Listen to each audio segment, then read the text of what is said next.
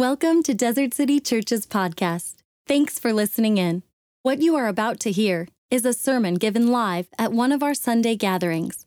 We are a new church serving neighborhoods on the edge of North Phoenix and Scottsdale, Arizona. Our sermons are ongoing conversations around a sacred text or scripture in which we find the story of Jesus. We hope they inspire you to love God and others more. If we can serve you in any way or answer any questions about our community, please don't hesitate to ask. You can find out more information at desertcitychurch.com. We'll be in the book of Acts today. Uh, I had a privilege last night to go on a date with my daughter, Sophia. It was the Benchmark Elementary School uh, daddy daughter dance at the community center at DC Ranch. And so we dressed up. I dressed up in a suit and uh, grabbed some flowers and took her out. And we decided to go get uh, food before the dance. So we went to a restaurant. And we didn't just go to any restaurant, we went to Patsy Grimaldi's Pizza in DC Ranch. Has anyone been to Grimaldi's Pizza? It is my favorite pizza place in Phoenix. And we love pizza. My family loves pizza. We love Barro's. We love Papa John. We'll eat anything, Little Caesars. But on special occasions, we go to Grimaldi's. And so I, I took Sophia to Grimaldi's, and our good friends Roddy Owens and his daughter Bella came with us, and we had this double date. And we ordered the pepperoni uh, pizza with ricotta cheese, Kalamata olives on my half of the pizza, and she ordered a Shirley Temple, and I had an iced tea. And uh, we sat there and we watched the sunset and watched the McDowell's Mountains turn purple. Just this beautiful night and uh, we're kind of hanging out on the back patio. You got patio lighting. You have this wonderful Phoenix winter air. It was just this beautiful night. And my buddy Roddy and I, who I, I kind of went to high school with, and um, we have all these memories. We were just reflecting on this restaurant is this place where special things happen. This is a place for special occasions. And we were thinking about how over the years we'd come here for graduation parties and bridal, sh- you know, bridal parties, showers. I never go to shower. I don't go to bridal showers. Uh, like bridal parties, wedding parties, uh, all of these different uh, events that we have. Uh, this place was nostalgic. When we go to Grimaldi's, it means the does are celebrating. And as we were, we were kind of considering that evening, a couple things came to my mind.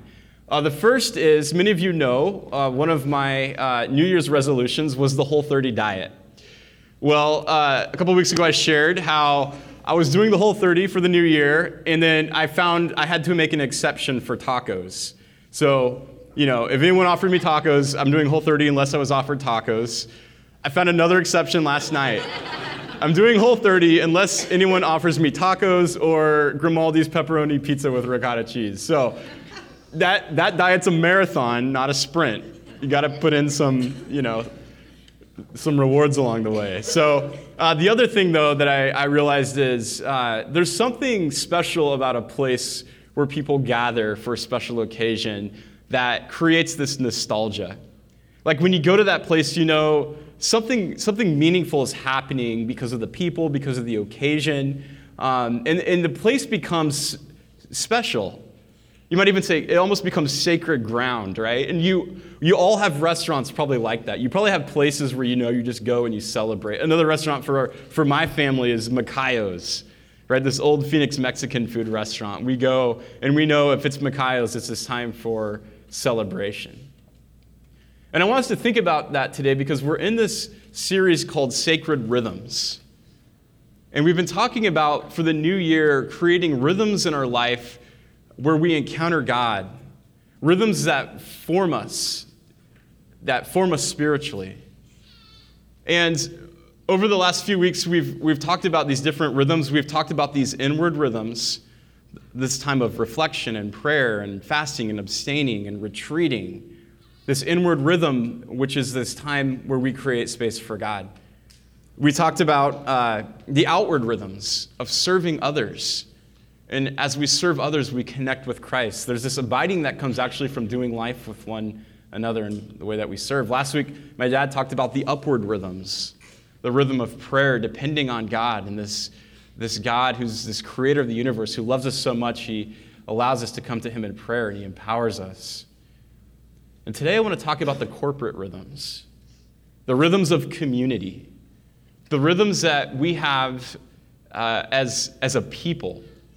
And uh, the other rhythms were very much, uh, you, you could see community happening, but they were very much individual rhythms. Today I want to talk about the rhythms of a group of people that gather for a purpose. And there's this reminder that uh, there's some things in life that just cannot be experienced alone. And in fact, the experience is better when there's a community of people around it.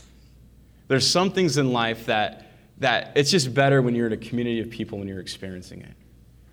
Like, I even think about like watching like comedies, some of my favorite movies. If I watch it by myself, they're funny, but there's this energy when you watch them with friends and you have inside jokes and you all of a sudden the, the movie becomes so much much better experience.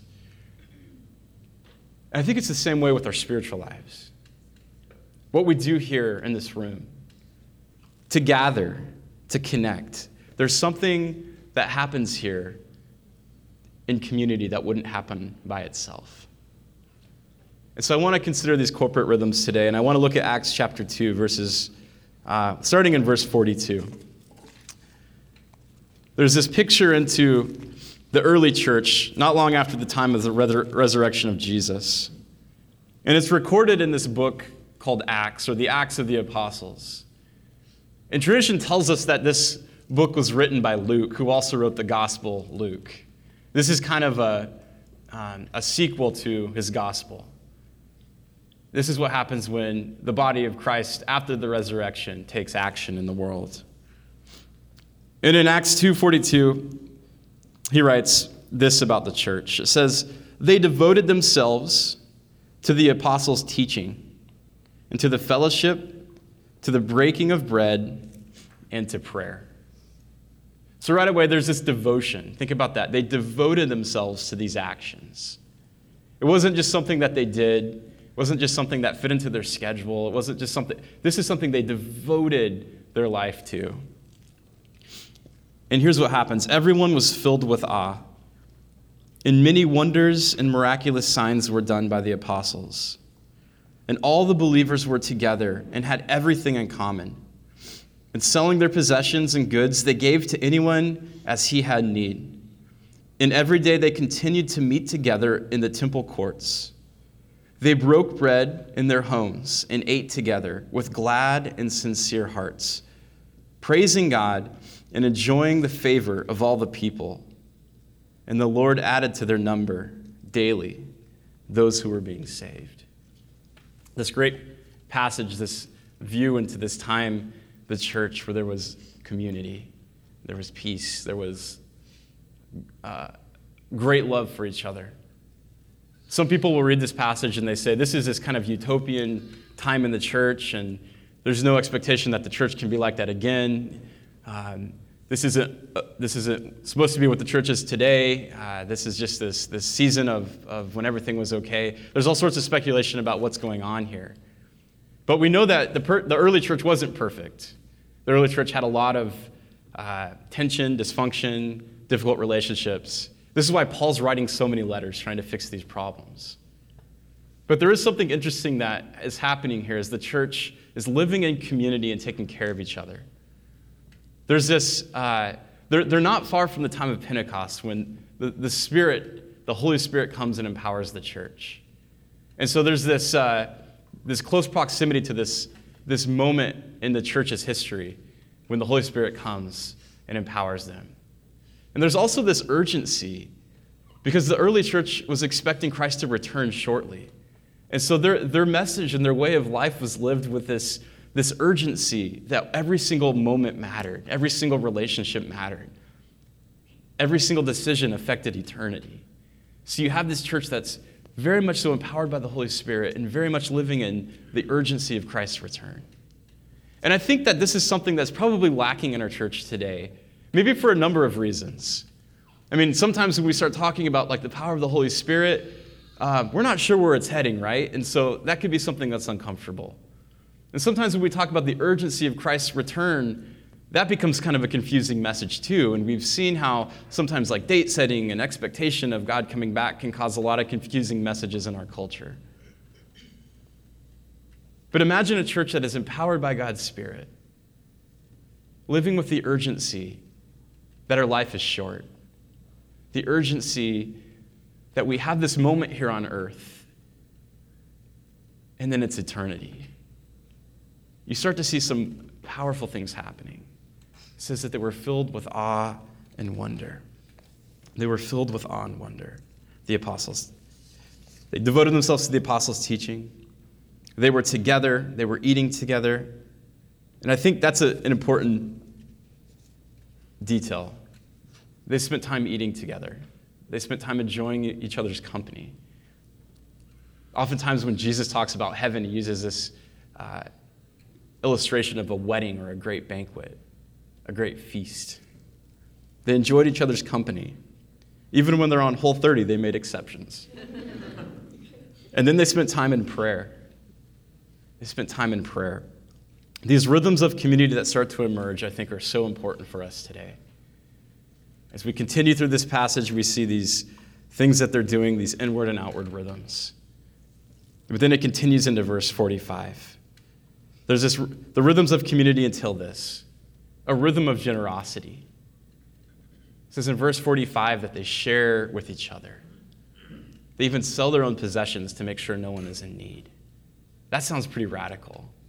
Try to like sort through what does that mean in today's culture? Like, how does that even work? There's this radical generosity of these people living together. And I would continue to say that the defining characteristic of followers of Jesus are people who are generous. We're generous with time, our resources, our possessions. We follow this God who has this unbelievably generous heart, who sends his son into the world because he loves the world so much.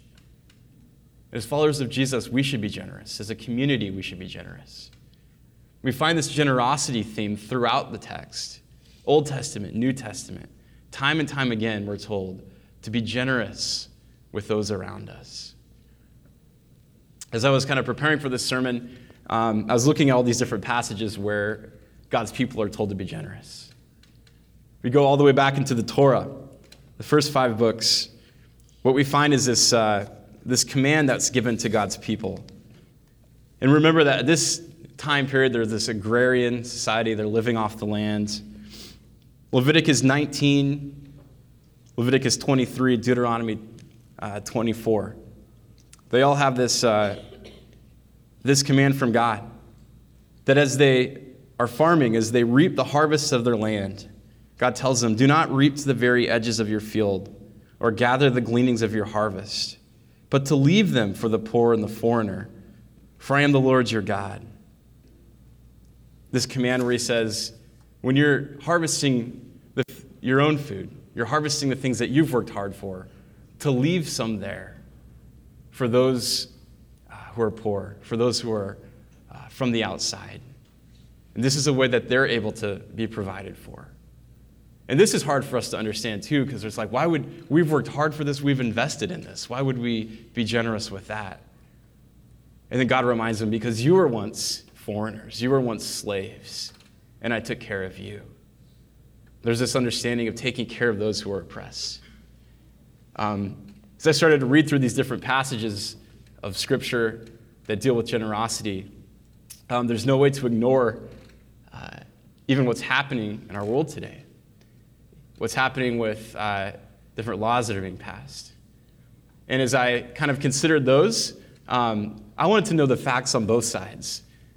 And uh, I'm sure everyone's heard the news this week of what's going on, and everyone probably has an opinion on it. There's some people in this room that might be outraged. Uh, there's some people in this room that might feel protected and safe. And as I was trying to consider, like, how do I even speak into this topic and what is our role as a church when it comes to generosity? What is our role in understanding kind of what's happening and what's going on? And what's our role when there's people that I love that are on both sides of it, coming at it from different angles, and everyone has their own story? Um, I had this, reading through this, I, I just had this convicting question that I felt like God put on my own heart, considering um, my own generosity. to the world? And this question, um, I felt like I can't even speak into a topic that, that's so passionate in, in our country without asking this question. It was this question that God put on my heart, and I felt like it was, uh, it was something that really messed with me. Um, and the question was this when it comes to my generosity. I felt like God was saying, Jared, when was the last time you actually took care of a foreigner and a refugee? And I think uh, as I consider what's going on um, and all the opinions and trying to understand, um, I realized in my own life, I don't do anything to help. I don't do anything to help. And even before I could take sides and, and, and try to sort through the facts, I felt this conviction of God was saying, exposing this thing in my life, this, this own confession. Every single day, there's people around me who are broken. Every single day, there's people around me who have had uh, things happen to them. And I'm not aware or sensitive to what's going on. We're called to be radically generous as people. And here's something that I think that happens. These calls to be generous for us as God's people are calls for us as God's people, as His church. And there's some people who will point fingers at others, whether it's governments, whether it's systems, and we're, we're angry. We're angry at how they treat the world. But what I've found is that it's easier to cast blame on others than it is to uh, hold the mirror up to myself and ask, what am I doing about it? And so, as we consider even this topic of what's going on in our own country, as your pastor, I have to admit, I don't do enough. God calls us to be radically generous with all of those in our community, radically generous with those in our world. And as a corporate rhythm, a gathering of people who come together and be generous, who are called the body of Christ. Hear what's so unique about this. The church, the body of Christ, transcends all of the ways that our world defines us. The church is this instrument of reconciliation on earth, where God is calling us, no matter what our nationality is, to love others. And what's so beautiful is that we can be connected with other churches throughout the world. And I think that's where we start to approach challenging issues of refugees.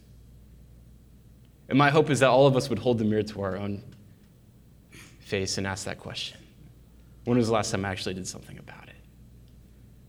And I think this is also the power of a corporate rhythm of generosity. When a church, out of love, out of grace, out of generosity, gets involved with big issues in this world. We don't hold everyone else to a standard that we're not willing to hold ourselves to. The church, we have to be generous. Of course, this is a, a topic that's hot right now, but really it's everything that we do as a church in our life. There's people all around us who are broken, who are hurting, who need our help. This defining characteristic, the evidence of God in this early church in Acts chapter 2, says these people are living with this urgency that they're willing to do whatever they can to help others. The church has a very sacred calling and responsibility in this world, and it's a different standard. There's a rhythm of generosity. We keep reading through here the rhythm of uh, Generosity is followed by this rhythm of gathering. There's a rhythm of gathering. It says that they meet together, they meet in synagogues, and then they meet in houses. They're continually getting together and meeting. There's something significant that happens when a group of people come together around a common cause. As I talked about earlier, there's something that happens when we get together that can't happen when we're by ourselves.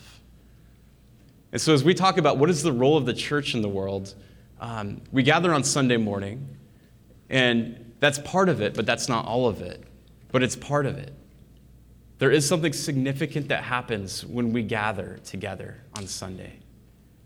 There's something formative for our lives when we, with one voice, worship God. There's something formative for our lives when we open Scripture together and we have a fresh word. There's something significant that happens when we, we pray together and we spend time praying for each other. I don't know how it is to follow Jesus without this community called the church. And the church sometimes is healthy and it's amazing to be a part of, and other times it's dysfunctional and it's tragic because the church is made up of humans and all of us are broken. But when we gather together, something significant happens. And I don't know what your experience is with church in the past. If you feel like I don't need that for my spiritual life, if you feel like those people just are going to hurt me and harm me, so I don't want anything to do with it, my encouragement is to give it another chance, to join together, and then to create this consistent rhythm of gathering with these people. When we gather together, something happens that doesn't happen when we're apart.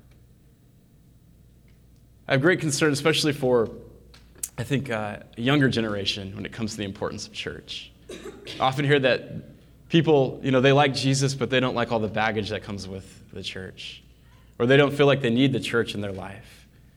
Um, I had a buddy send me a, um, a message um, the other day. It was an article that I think kind of captures maybe the, the ethos of the younger generation. Maybe not. But it's a quote by um, a young poet named Justin Bieber. Do we have the slide? he says this of the church. If we could pull it up or not. May not have it. I have it on my phone. All right. So Justin Bieber was, I was like, I'm not going to go to church. I don't know, I can't do his voice. I'm just going to read it. I was going to try this way. It says, I had these church friends, and I was like, you guys are cool. I like you guys, but I'm not going to church. Then it was the same thing of just because you went to a weird church before doesn't mean that it is this is weird. It doesn't make you a Christian just by going to church. I think that going to church is fellowship, it's relationship, it's what we're here on earth to do. To have this connection that you feel there's no insecurities. I think that's where you need to be. Like I said, you don't need to go to church. You don't need to go to church to be a Christian. If you go to Taco Bell, that doesn't make you a taco. and I read that, and first of all, I'm like, I feel like he's like contradicting himself a little bit in this. I don't know if he knows what he's talking about. Um, but like, you don't need to go to church to be a Christian. Like, going to church, you know, if you go to Taco, Taco Bell, doesn't make you taco. And I would say, this is a sacred community. The church is called the body of Christ. There's something very meaningful that, that happens when you're a part of it. And I know no church is perfect. And I know that we're, we're not perfect as a new church. But there's this group of people that gather around this common cause. We're a part of something that's bigger than ourselves.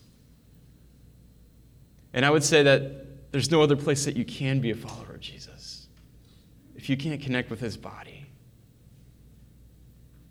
There's a sacred rhythm of gathering together, declaring this gospel message that salvation is found in Jesus, that he's won this great victory on the cross, that atones for all of our brokenness and sin in this world. And we gather on Sunday and we declare that. And then we figure out what it means to live that out every single day. And I need you. And we need each other.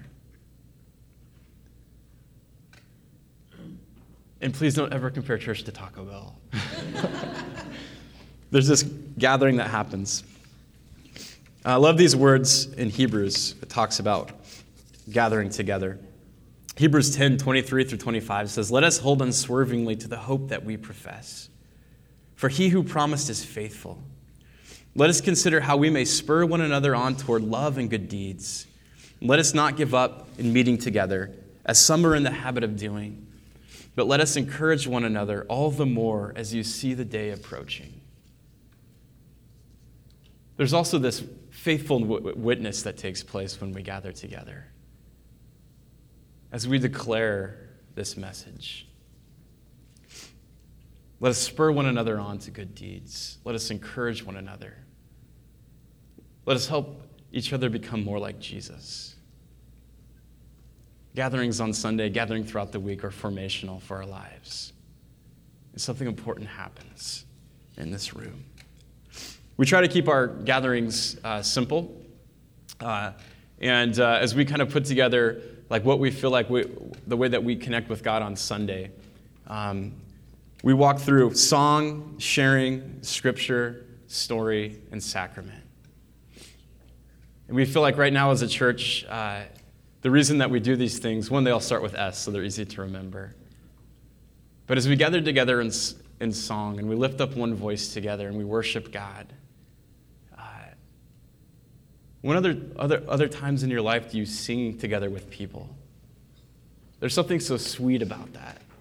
There's something that's so powerful about that. Especially hearing like grown men sing together.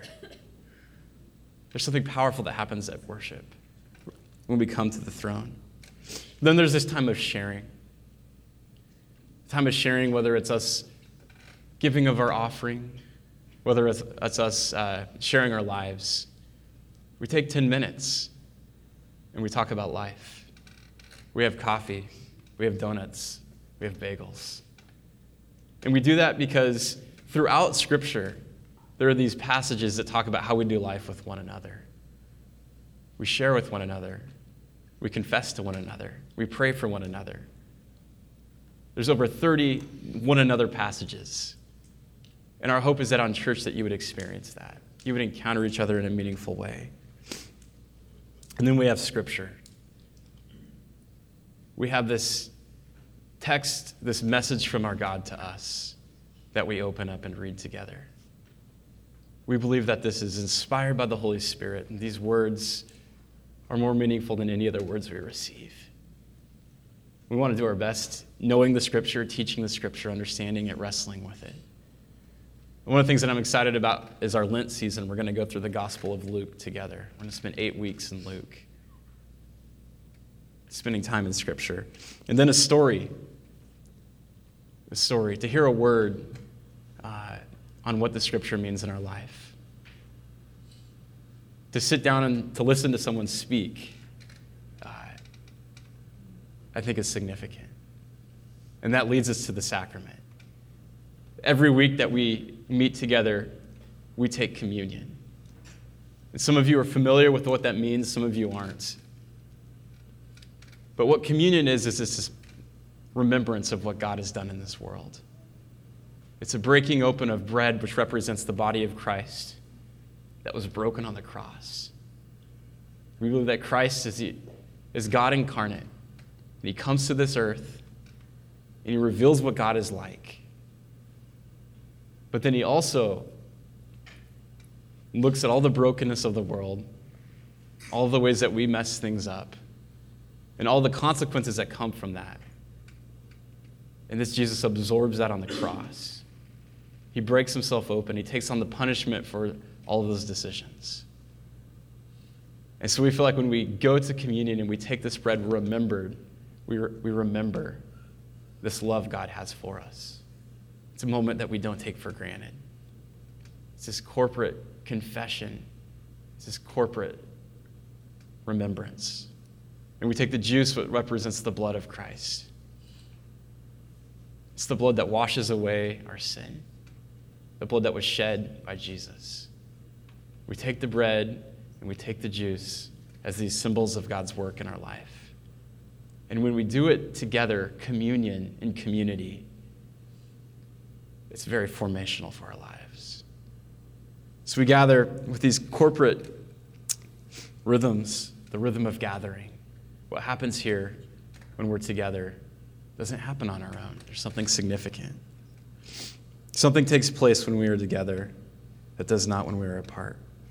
The fourth or the third rhythm that we find in this text is this rhythm of growth. It says that God adds to their number daily those who are being saved.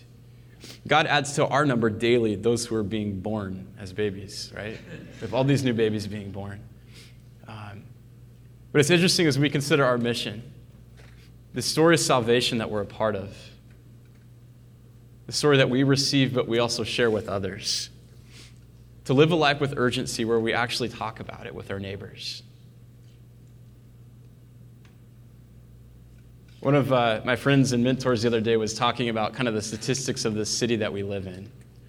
he said, Did you know that about 80% of the people that live on this side of town, in North Phoenix and Scottsdale, profess to have some sort of faith in God? But of that 80%, only about 40% uh, would be involved in practicing that faith, whether it's being involved in a church and then those who were actually sold out disciples of Christ is even smaller than that. Something like 18% of people would say they're followers of Jesus. And I, I hear those numbers and I'm like, oh, I, I never, I, that doesn't make sense because I, you know, I live in this bubble where I'm a pastor and I hang out with Christians all day. And then I, I go somewhere like the Phoenix Open and I'm like, oh, yeah, that's right. There's lots of people here that need Jesus. Uh, there, there is an urgency to grow, not for the sake of us growing, but for the sake of us connecting people to our eternal Father.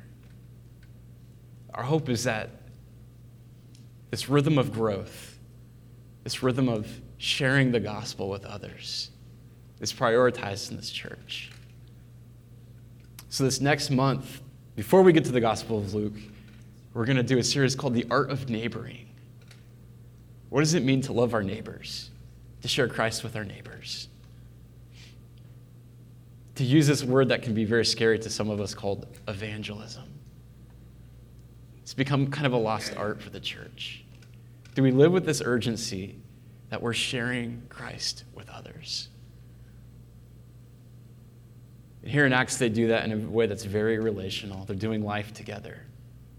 And the Lord adds to their number daily those who are being saved these corporate rhythms of generosity, putting on display love, of gathering together, and of growing have to become priorities for us. To be a church that's empowered by the Spirit of God, living with the urgency of eternity. When we commit to these rhythms of community, we create space for God to work.